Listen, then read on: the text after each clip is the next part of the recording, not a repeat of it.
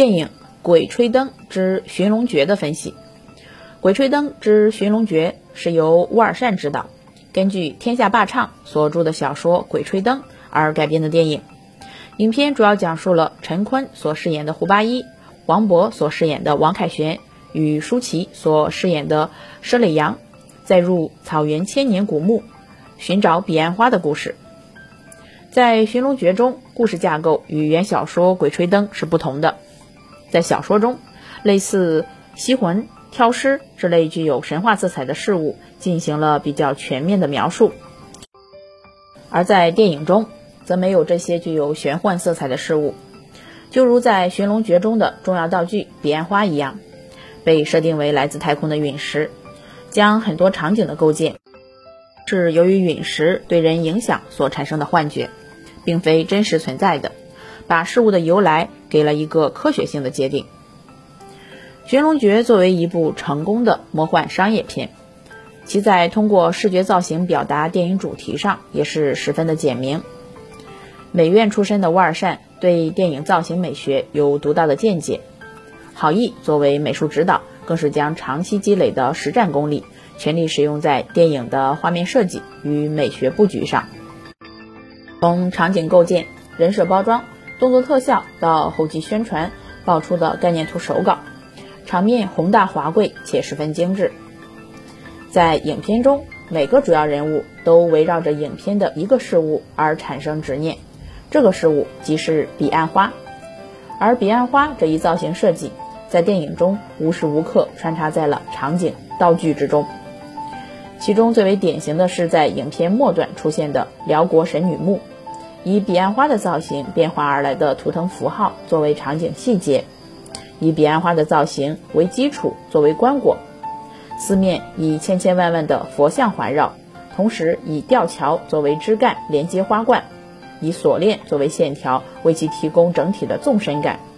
最后呈现出来的效果就如彼岸花的花语一般，真正成长在黄泉之地的古墓之中。棺椁里的辽代傲骨公主华贵而美艳，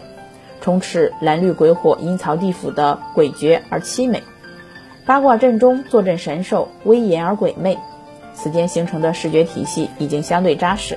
可以逐渐与《霍比特人》《指环王》等欧美成熟的系列电影相比较。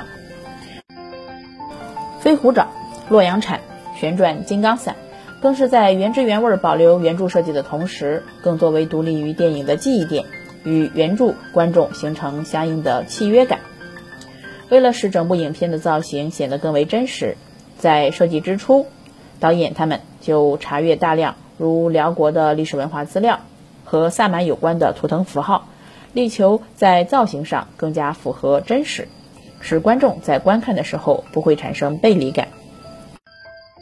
盗墓类电影自然少不了古墓机关这一场景，电影中有一段长镜头移动。然后胡八一进入画面，紧接着的是燃烧的蜡烛火苗，万箭齐发的画面。这看似一气呵成的画面，其实是分了两段进行拍摄的。因为摄像机根本没法做出这种移动，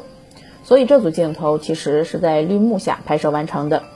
真实存在的只有蜡烛和小石台，胡八一只需在摄影棚里进行表演即可，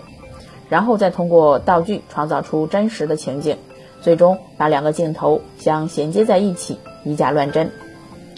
通常状况下，这样的镜头一般会采用高科技交互式摄影控制系统来解决。但是本片采用了一个新的办法，那就是添加一个衔接点。这个点就是当放下蜡烛的时候，相机去拍摄施磊阳悬浮在棺材顶上的镜头。为了衔接，在胡八一进入画面后，周围的整个背景完全是电脑特技。而舍里阳周围的部分造景，在一段时间内也是电脑特技，然后渐渐转换到真实场景的背景。做出这样的转换，其实就是把两张图放在监视器上做对比，然后通过反复实践，寻找一个恰当的衔接点。这样的反复实践，最终使特技在电影中达到了绝佳的视觉效果，使场景看上去更加真实。导演乌尔善的团队在二零一二年底对电影进行备案时，有关方面给出了三条意见：其一，电影片名不得带“鬼”这个字，所以就不能叫《鬼吹灯》。第二，故事的主角不能有违法犯罪行为，必须处于正义。第三，电影画面中所有出现的灵异现象，都要通过唯物主义科学找出方法解释。这三条意见是国内拍摄奇幻灵异类影片的硬性规定。在这种意见的绑架之下，《寻龙诀》算是一部披着玄学皮的动作片。从电影剧本上讲，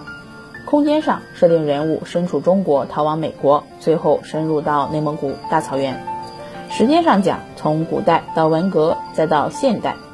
巨大的时空跨度显得整部影片搭建的格局太大，加之细节逻辑处理不当。就直接导致了导演在情节布局上的失控，特别是具体到人物刻画方面，不说人物塑造有否推动电影情节，但是在原著的还原性上就存在着败笔。对《鬼吹灯》这个大型 IP 的原味再现的票房成功，